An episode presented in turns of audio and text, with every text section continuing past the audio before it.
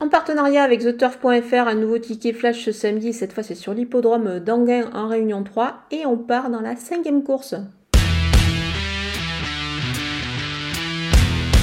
J'aime bien les chevaux qui débutent sous la selle euh, après avoir réussi des performances à l'atelier. Parfois ça marche du premier coup et je pense que ça pourrait être le cas pour le numéro 10, Hacienda Desbois.